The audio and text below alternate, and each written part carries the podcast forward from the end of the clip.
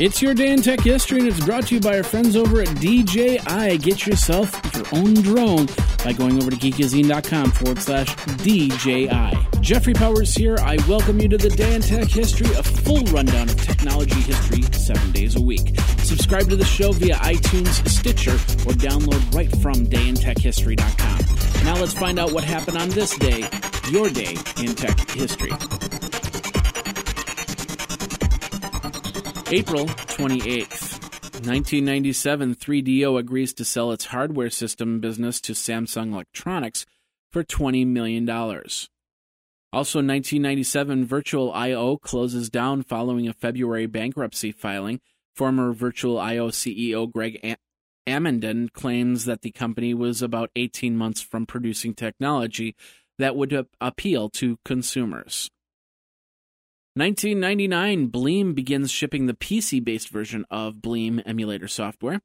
And Sega publicly reveals that their new forecasts, including a significant annual loss, and that their intention is to take back a sizable market share from Sony, may have been overly ambitious. And now, this word from our friends over at DJI Technologies. You know you want a drone. You're a techie kind of person. You like to have fun outdoors, and it is getting warmer now. It's it's kind of like when you were a kid and you got that first RC car, except this one flies. Connect the camera and record around your house. You can go to your park and put together some great videos of your kids playing ball, flying kites, and more. You can even get the ball or the kite's perspective. If you go over to geekazine.com forward slash DJI, geekazine.com forward slash DJI, you can get free shipping on that DJI Phantom 2. It's the one that I have and use all around Madison here. Then go out to the park and have yourself some fun. Geeky fun with DJI Technologies and the Phantom 2 drone. Now let's get back into your day in tech history.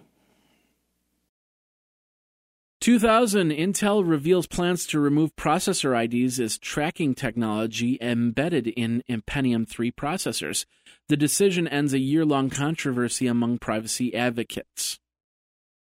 The United States government urges a federal judge to break Microsoft Corporation into two separate companies. One company was to develop and manufacture the popular Windows operating system, the other company to develop and manufacture the remaining applications such as Office.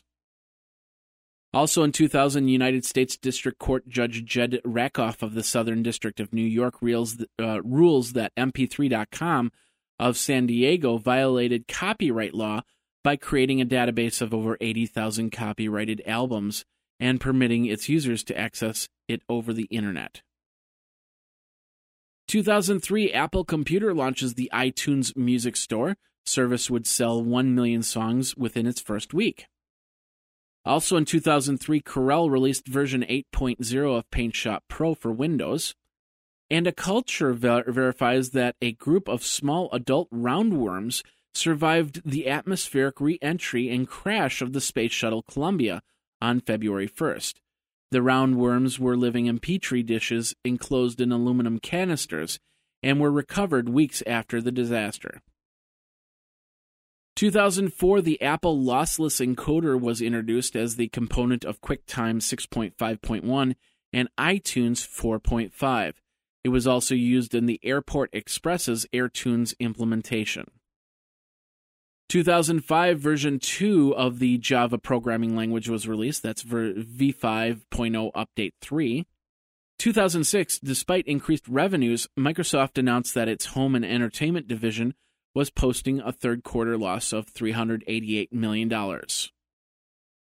2007, almost two years after his death, approximately seven grams of the cremation ashes of Canadian actor James Montgomery were launched into space as requested in his will.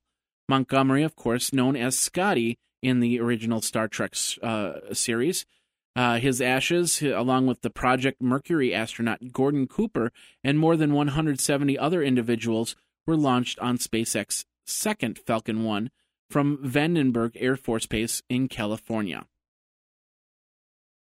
2008, Sanford Wallace, aka the Spam King, was sued by MySpace.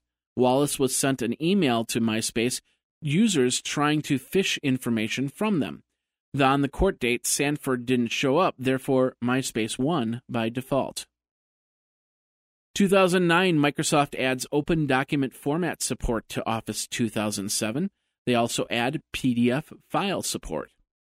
And Yahoo released Zimbra Desktop 1.0. And in 2011, Google Chrome 11 launched with speech to text option. And that's your day in tech history. My name is Jeffrey Powers, www.dayintechhistory.com. All the show notes are over at wikizine.com, Geekazine's wiki.